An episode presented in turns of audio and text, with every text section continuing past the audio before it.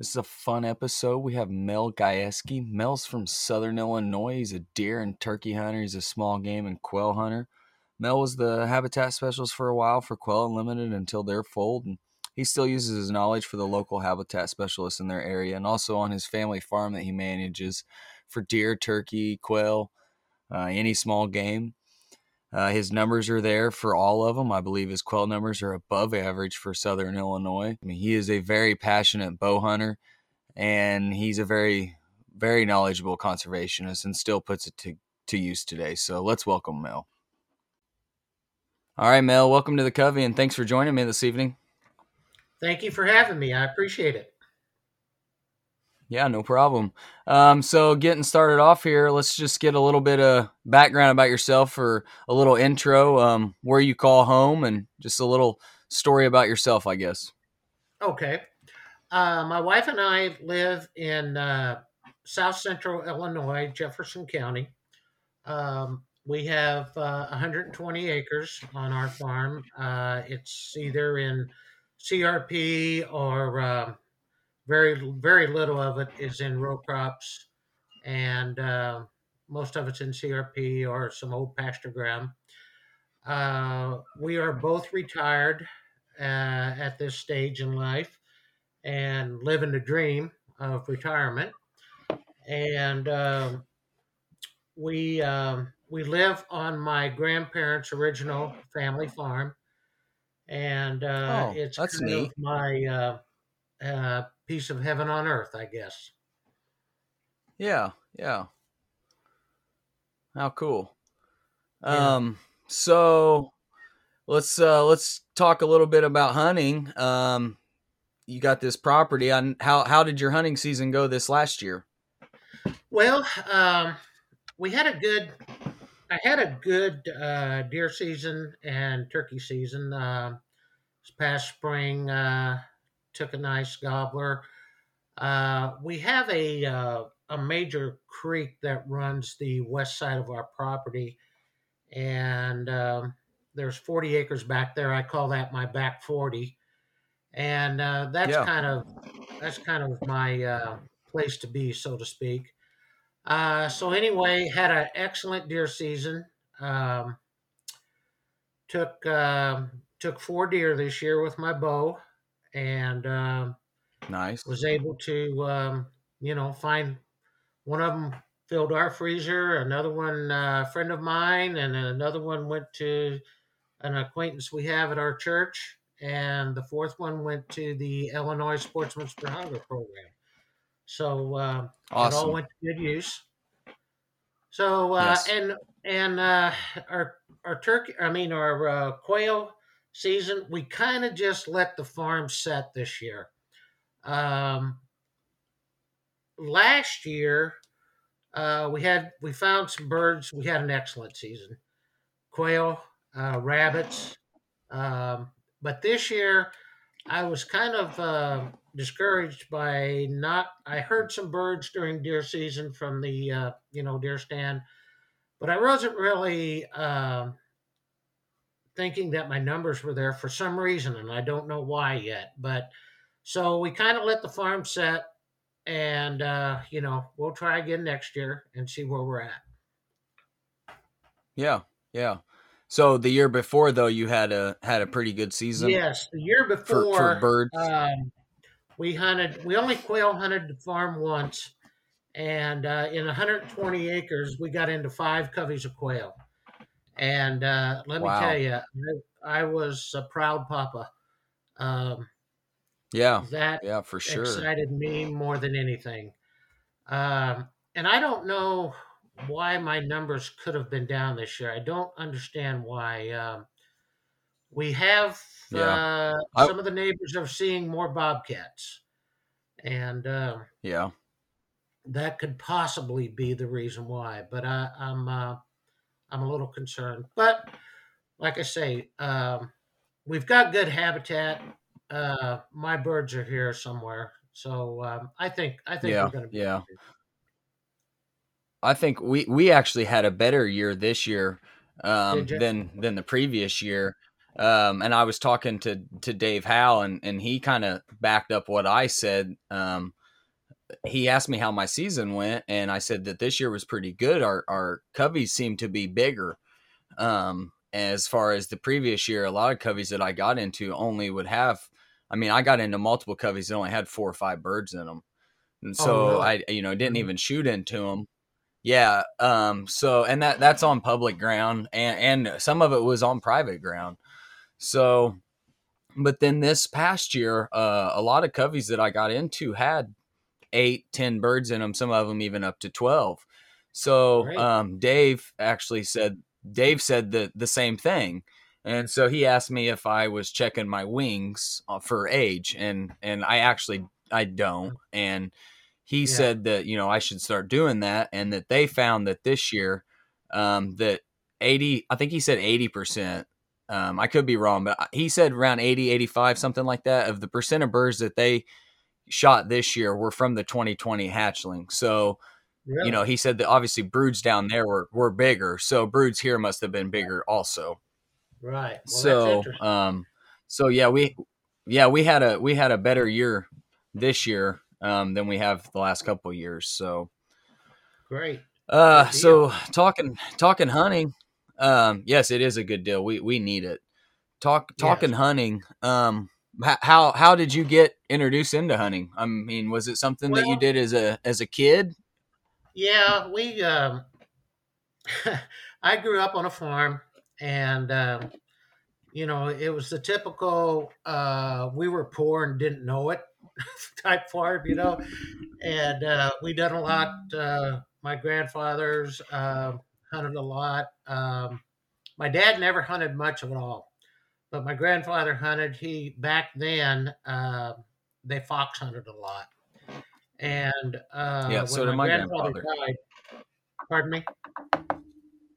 So did my grandfather. My grandfather was a fox hunter. Okay. Well, my grandfather died in 1968, and he gave me before he died, he gave me his Winchester 97 shotgun. Well, it was a 32-inch full choke 12 gauge. So that was my youth gun. That was the gun that I rabbit hunted with, and learned to hunt with. So I kind of started at the other spectrum as far as shotguns are concerned, but I still obviously still have that gun, and it resides over our fireplace now, and it'll go to my grandson at some point in time, and it'll be our family heirloom, so to speak. Yeah, how cool. So so you kind of got into... I didn't start deer hunting till I was in my mid-30s. When I was a kid, the deer populations were pretty weak, and I got involved with some guys in my mid-30s, and ever since then, I've just took off on the deer hunting and really, really enjoy deer hunting, bow hunting and shotgun hunting. I've ever since my first deer, I have documented every single deer that I've taken in my life, and what story there was behind it, who I hunted with, where I hunted, and that's awesome. I'm up to 96 right now, so I think I'm pretty sure I'm going to make 100. I think I will. So at some point in time, I think the grandkids or my grandkids' grandkids might look back at that and think, get some enjoyment out of reading something like that. So yeah.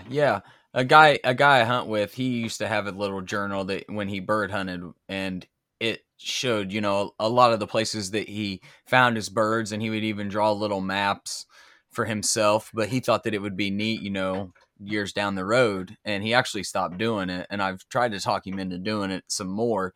And but I thought that was kind of neat. So yeah, that's awesome that you've kept it going. Have all those deer been killed in Illinois? Yes, they have. And most of them here on our farm. And then I would, I would throw in anytime we had an excellent quail hunt or a goose hunt or a pheasant hunt. The guy's name, there's several people in that journal that have now passed on. And when you read back through, you remember the good times you had, with those guys. And it's kind of fun to do that. Yeah, that's really neat. I actually started I've got some hunts coming up next year, and I've did some hunts obviously in years past, and one's out of state, and then going over and hunting with Jerry, and so this year I've got some new ones, and I'm gonna do a memorial hunt actually over in Logan County with a couple QGA guys. And so I was like, I need a journal, like something that I can keep track of this stuff. So that's kind of funny that you already have one and are way ahead of me. So, so talking, getting into hunting and everything. And then, how did you get involved with Quail Unlimited? Well, I think it was around maybe 2007, 2008, something like that. I kind of had a career change in life, and there was an opportunity came up, and actually Dave Howe was very instrumental in acquiring this position for me. We decided to start a wildlife habitat coordinator in Illinois for Quail Unlimited. And our wonderful state of Illinois has a lot of negative things about it. However, one of the good things about it is our habitat fund. And consequently, we maximized our grant opportunities through the Habitat Stamp Fund and through the guidance of people like Dave Howe and Jerry Johnson. We started this position as habitat coordinator, and it really went over well. I was having a blast. It was a lot of fun. I mean, every day you were doing something outside, out in the wild, you were either planting prairie grass or doing controlled burns or, doing edge feathering, things like that. And it was really great. And I think that lasted for a couple of years. And then, unfortunately, through the demise of Quail Unlimited, all good things come to an end. So, but got to meet a lot of great people like Dave Howe, in the organization and all over the country for that matter. And ton of knowledge. Yes, absolutely. Absolutely. You just wished, I wished back, I would have, taken better notes, so to speak. So.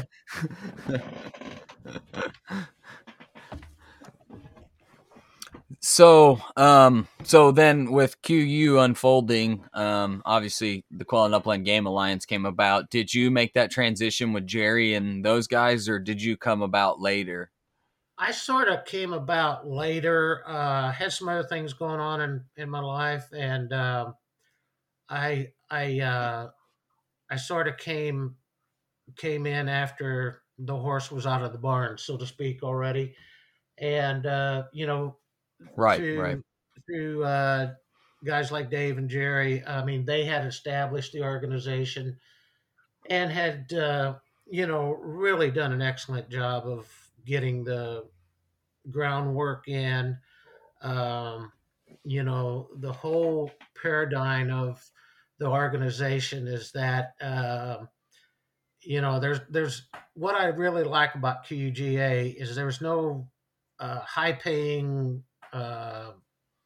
salaries, so to speak, Right. Your membership money's not going to pay for someone's, big game hunt in Alaska or something like that. You know what I'm saying?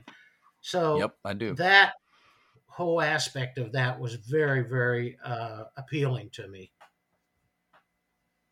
Yeah, I agree.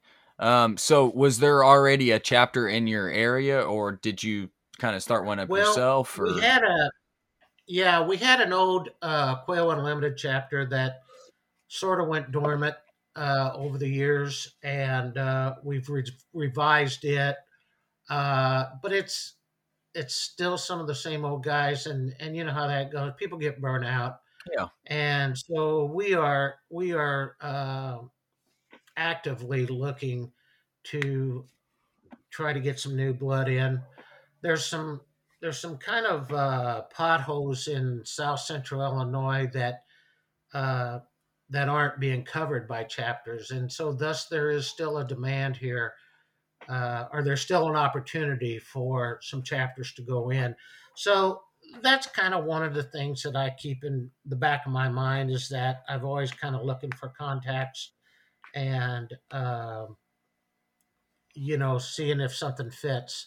Because, the Quail and Upland Game Alliance, obviously that the Quail name is there, but the Upland Game Alliance, that's what really appeals to me. Because when you have habitat for quail, you'll have habitat for turkeys and deer and rabbits and songbirds and ground nesting birds. And it's just the overall picture that is so appealing to this organization. Yeah. Yeah. Not just the quail aspect. Right. Right. So what is the name of your chapter? Our chapter is the Southwest Illinois chapter, and it basically covers Perry County, Randolph County. And consequently, we've and I actually live in Jefferson County, where there is no chapter. So this is obviously one spot that we're looking to develop. But we have a lot of, in those two counties, Perry County and Randolph County, there's a lot of strip mine ground. And so thus there are a lot of people that need habitat work done. The eradication of the autumn olives is, you can do that.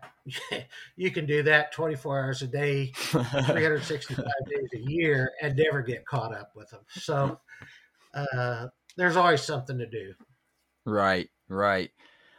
So before we get to talking about your property, I'd like to talk about the property that you have, your farm, and how you maintain it. I know previous when I had talked to you, you had a puppy that was brewing, because you right now actually don't own a dog, or well, I don't think it. Maybe it's been born and you have it, but I don't think you do. So let's talk about that. You've got a little dog brewing, right? Yes, actually, she was born March 1st, and which was last Monday, and got some pictures of her, or potentially her. A couple of years ago, I had the opportunity to wild pheasant hunt, up around Payne, Illinois, through an old work acquaintance of mine. And he had a pointing Labrador. And I had never hunted with a pointing lab. And this dog was 9 months old, and she worked like a champ. I was so impressed with her. So I got a hold of the name of the breeder, and through our contacts over the last couple of months, back a couple of months ago, I put some money down on one of the pups, and the litter was born March 1st. She has three fox red Labradors and two chocolates, and one of the female fox reds is what I will be bringing home on April 19th. Awesome. And her name's Riley. So we're going to, be posting the life of Riley on Facebook from now and then. So I am so fired up about this dog. I tell you, I've never. It might be due to the fact that. The COVID syndrome has taken its toll on a lot of people, and I am just fired up about this little dog because I think she will be the perfect match for me.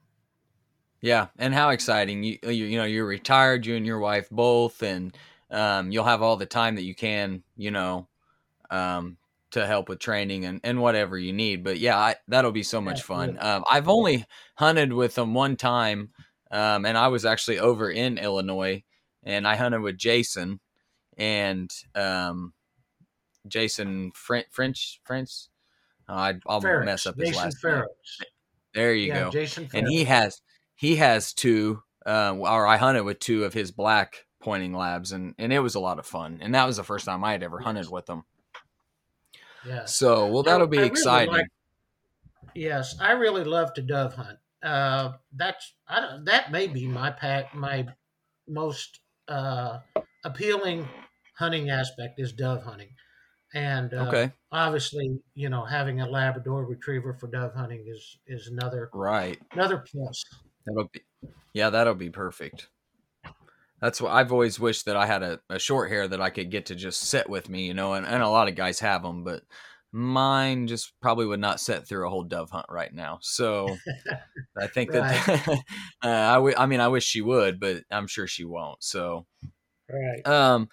So let's talk about your farm. You said it's, you know, you've got deer and turkey, and you've got some quail and rabbit, and what are you doing on there? I mean, what kind of conservation are you doing? You know? Yeah, we've got, like I said, 120 acres, and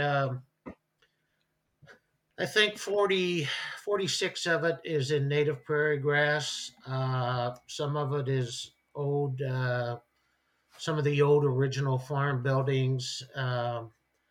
And some of it is just old pasture ground that has turned into food plot areas. I do probably 6 or 8 food plots. Yeah, I was going to ask you if you had. Yeah, I was going to ask you if you had any food plots. Right. I like to do soybeans and corn. My deer herd will not let my soybeans grow, so they seem to clean me out before it, you know, gets mature. So I've really switched over now to doing a lot of Ladino clover. On my prairie grass fields, I have a perimeter of Ladino clover around each one of them. And, you know, it offers two great resources. Number one, it's a burn barrier when you burn your prairie grass. And number two, obviously, it's a annual food source for deer and turkey. Back whenever we had the ice and snow on the ground, my gosh, it looked like you had turned a bunch of hogs loose out there. They were digging in for that Ladino clover, the turkeys and deer both. So it really works good. Annual food plots, I try to do a little bit of milo. Obviously, when we had that snow and ice on the ground, you know, gosh, the birds were hurting. I shouldn't say they were hurting. I should say that maybe I was more concerned about them than maybe they needed help, but I don't know. I just like for something to be there that falls on top of the ice, you know, with a head like a Milo head, something that's there for them, you know, as far as a food source. Another crop that I try to plant annually is a crop called Egyptian wheat. And Egyptian wheat is very good because it grows about 10 to 12 foot tall. And it puts a head on the top of it like Milo does. And the good thing about it is it gets so tall, the deer can't eat it. So you have to tell some of my neighbors, when they first saw it, they thought it was Johnson grass, you know. And so you have to tell them what's going on. And so it's a really good annual food plot crop to plant. Yeah, and it gets ahead, you said, like Milo, so then when it just would fall off. it'll put a head on like Milo, and you know, it stands good in the winter months, and you know, when birds fly into it, of course, it shatters the head, and you know, you'll have seeds laying right there. So it's a good crop for that. My row, I've only got about 15 acres in row crops, and my neighbor farms it.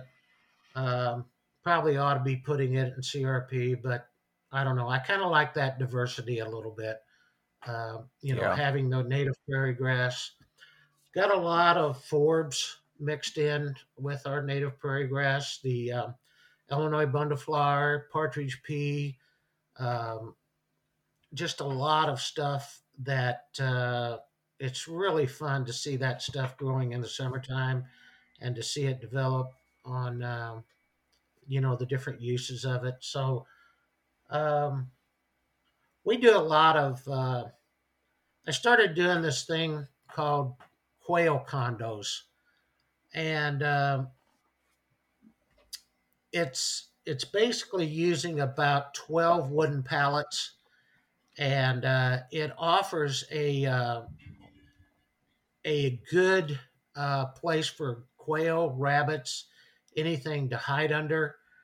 A good safe place to crawl under. It offers protection in the when we have these ice and snow days. Probably got about a dozen of those scattered around in fence rows and things like that. Yeah. Wooden pallets are basically free if you find the right place to get them. Cheap cover that you can make yourself. Absolutely. We still got a lot of the original fence rows on the farm, so I'll throw in some quail condos here and there, and as time goes by, the native vegetation grows up within it, which makes it perfect. That's just exactly what you want. So works pretty good. Yeah. Wetlands area. Okay. We've got a wetlands area in my back 40. I drain, it's only maybe a quarter of an acre, but I'll drain it this time of the year, and then, plant milo or corn out there, and then put my boards back in to let it fill up naturally. Really don't hunt it, but it's a good place. Got some wood duck boxes up where, we'll have some wood ducks every year. I've got about an acre pond here by our house. We have a goose nesting tub on it, and every spring, well, about this time of year, we'll have some Canada geese. They come back every year and use the same nesting area, and it's just like part of the family, you see them return. So it's always fun to watch those little geese hatch out and watch them grow. So. Yeah, we my in-laws, they just live down the road from us, but they have a watershed on their property, and right behind the house is a dam, and so my boy, he'll get to go over there, and there's always geese over there, and they obviously have their babies there, their chicks there every year, and they're all over the dam. So Jackson gets he enjoys watching them. So so these quail condos, quail houses, you actually you're gonna, I hope, make a little YouTube video for us, and then we're gonna put it on the YouTube channel so that people can kind of get an idea of how you do it, and that way they could do it on their own properties as well. Yes. Yes, I am planning on doing that. In fact, my daughter and her family came over when the weather was so bad, and we were going to do it then, but decided it was too cold. To go outside. So, it got nasty for a few days there for a while. Yes, it did.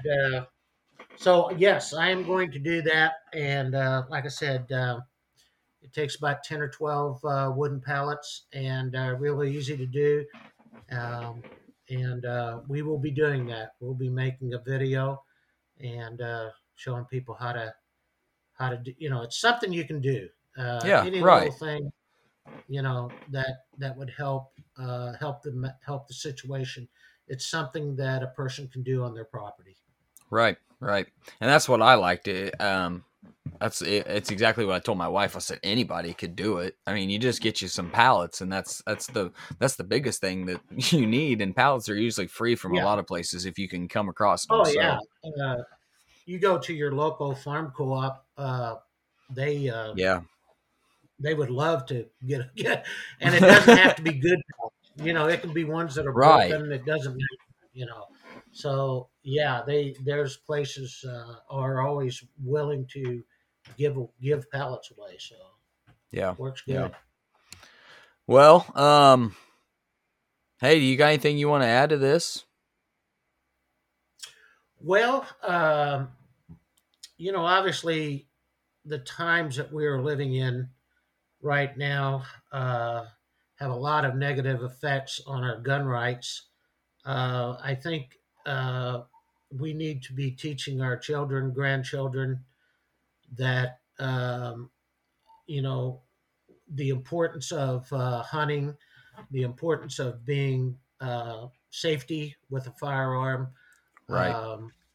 the importance of what owning a gun means. It's not a toy. It's not something to play with. It's when my grandkids come over, if somebody starts horsing around, that session's closed out in a hurry. So there's no room for horseplay.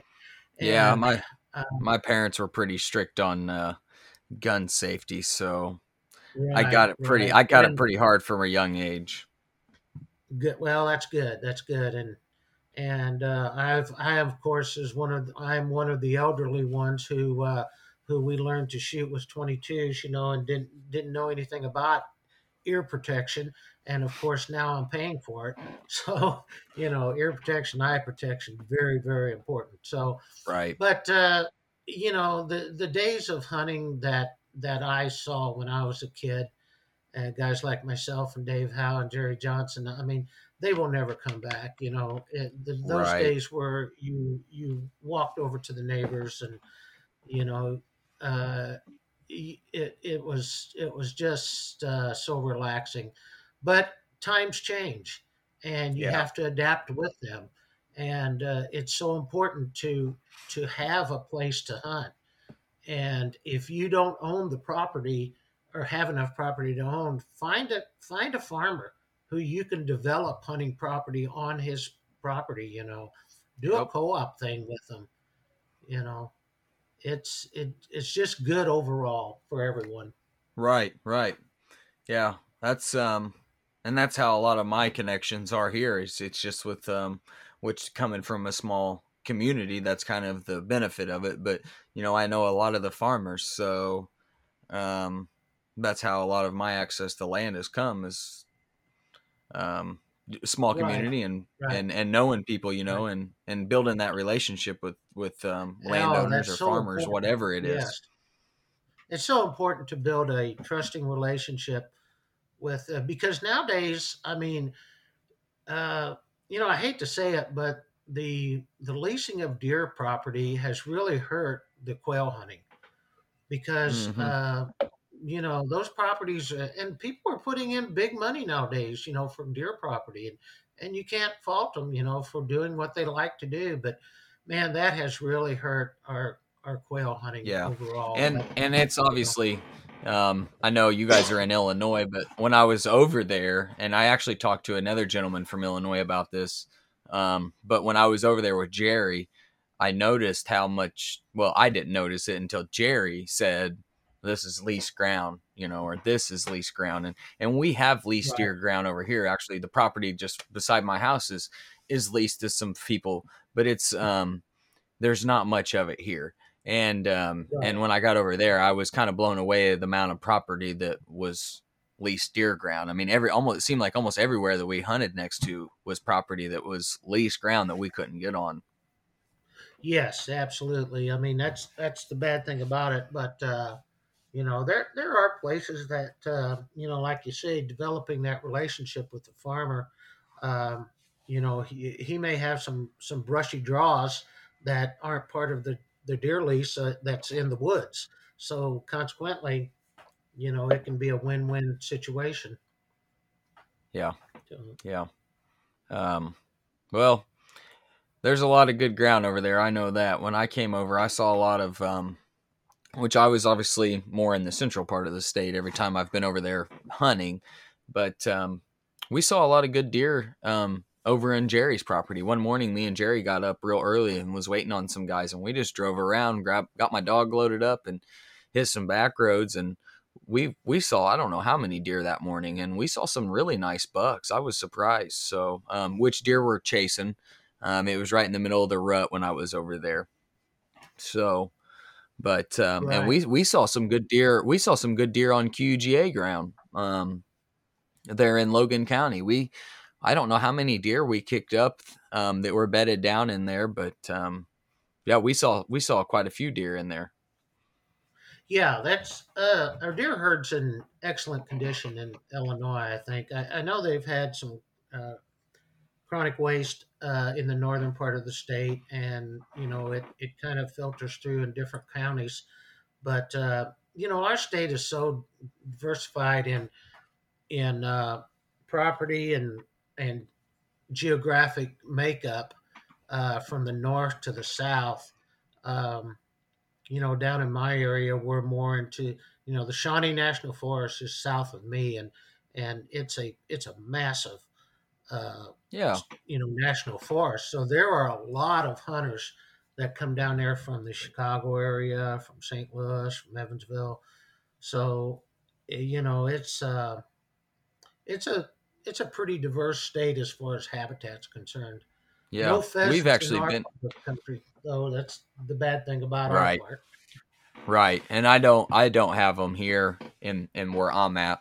We would have to go a couple hours north before we really start getting into them in Indiana. Right. Yeah. But I was at Shawnee. I was telling me and my wife have actually been down there. We like to go hiking and go to caves and just different things like that. And we've been down there, and I was telling her that I was going to be chatting with you. And I said, he lives down here. And she was like, well, he's not that far from Shawnee. And I was so. Sure. We'd love to have you guys come over sometime and, you know, look at the stuff on the farm here, and then take a run down there to the Shawnee. And, man, I tell you what, that Shawnee Forest in the fall of the year, you couldn't ask for a more beautiful place to be. It is just gorgeous.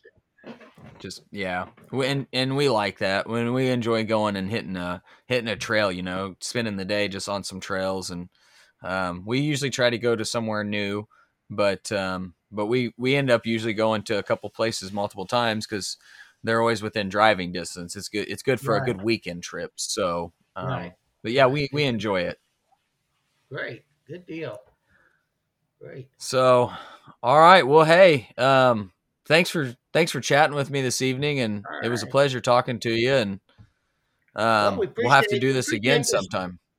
We appreciate this effort that you're putting out in this podcasting, and it's so much fun to listen to other people's, you know, paradigm on the way they used to hunt and things like that, or what they're experiencing now, and so this is a lot of fun. I enjoy this.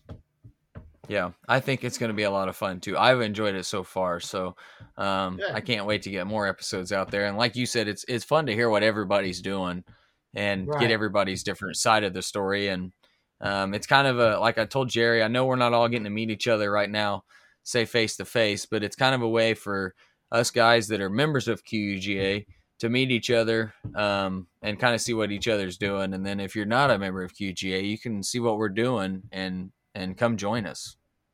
Find a chapter or create one. Right. This organization has a lot of knowledgeable people, such as, you know, Dave Howe.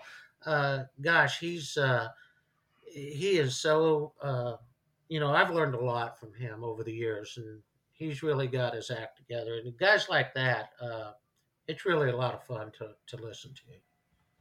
Yeah, well, he'll be on here. I can't wait to talk to him on here. So he's he's excited, and I'm excited, and Jerry just told me the other day that he wishes he forgot the knowledge that, you know, or I'm going to whatever. But, you know, yeah, he said, gosh, you know, Dave's just so knowledgeable with everything. And he is.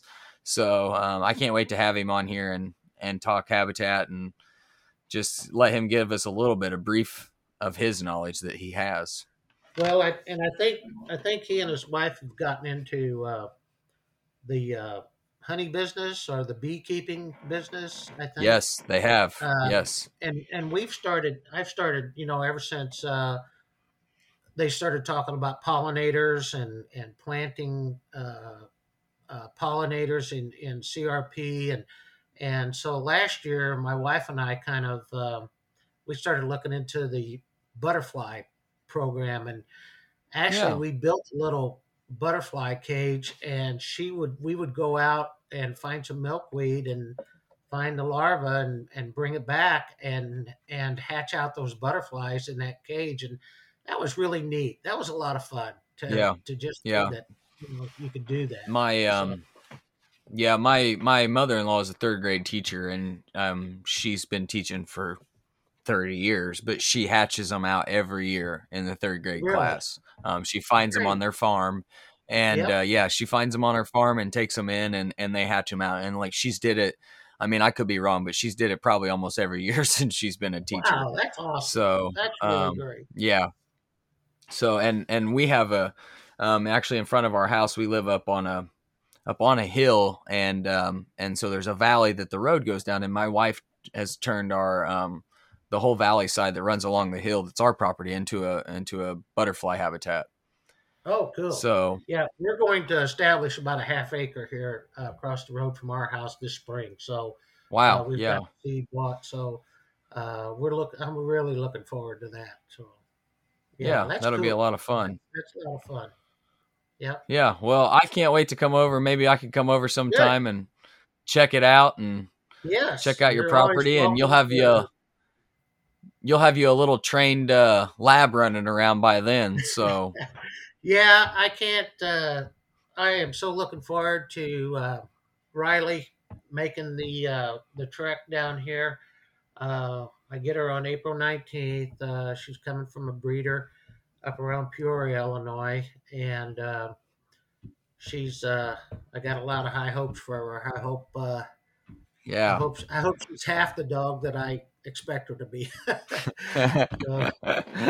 Well, she better like chasing doves, right? Yeah. She's, you know, we've got hiking trails through our woods here, so we're already talking about how we're going to take Riley out. Oh yeah, we've got a little house dog. She'll love it. So yeah, we're going to have some acquaintances to make here. We was just talking with Jerry, and he was, you know, him and Jason and some guys from over here, they always give me a hard time because I'm a short hair guy. So they always say, you know, that there's something wrong with my dog because it don't have a tail and all that. So, but I heard Jerry say one time that, you know, if there could be one dog in the world, just one dog, it would be a lab. And, And I could probably agree with that. So don't get me wrong. I'm a short hair and I'm a pointer guy, but labs are an all around great dog, and you'll have a lot of fun with her, and I'm sure she'll fit right in there on the farm. So I can't wait to see some of her pictures on Facebook. My little grandson lives in Indianapolis, is 4 years old, and he's already talking about Riley and, help me train her and do all kinds of stuff. So we're looking forward to that too. Yeah, he's excited too. Yeah. So awesome. Well, hey, it was great talking to you, and I can't wait to do it again. Maybe we can get together sometime around hunting season and talk some stuff habitat wise as far as what's going on and. You know, right before hunting season and just a little touch back up. One last thing I want to put a plug in for QUGA is the seed warehouse is only 5 miles from where we live. It's in Cesar, Illinois, and we've got soybeans, corn, milo, wheat, sunflowers, and So, you know, it won't be long before it's time to plant that stuff. So people need to start making arrangements to start thinking ahead. Yeah, exactly. So, yeah, this has been fun, Casey. I really enjoyed it. It's always fun to talk about guns and dogs and habitat and wildlife and hunting and everything else. So, yeah, I agree. I really enjoyed it. So, yeah. Thanks for taking your time out to do it with me. You bet. All right. Well, hey, until I talk to you again, have a good evening. All right, Casey. Thank you a lot. Thank you.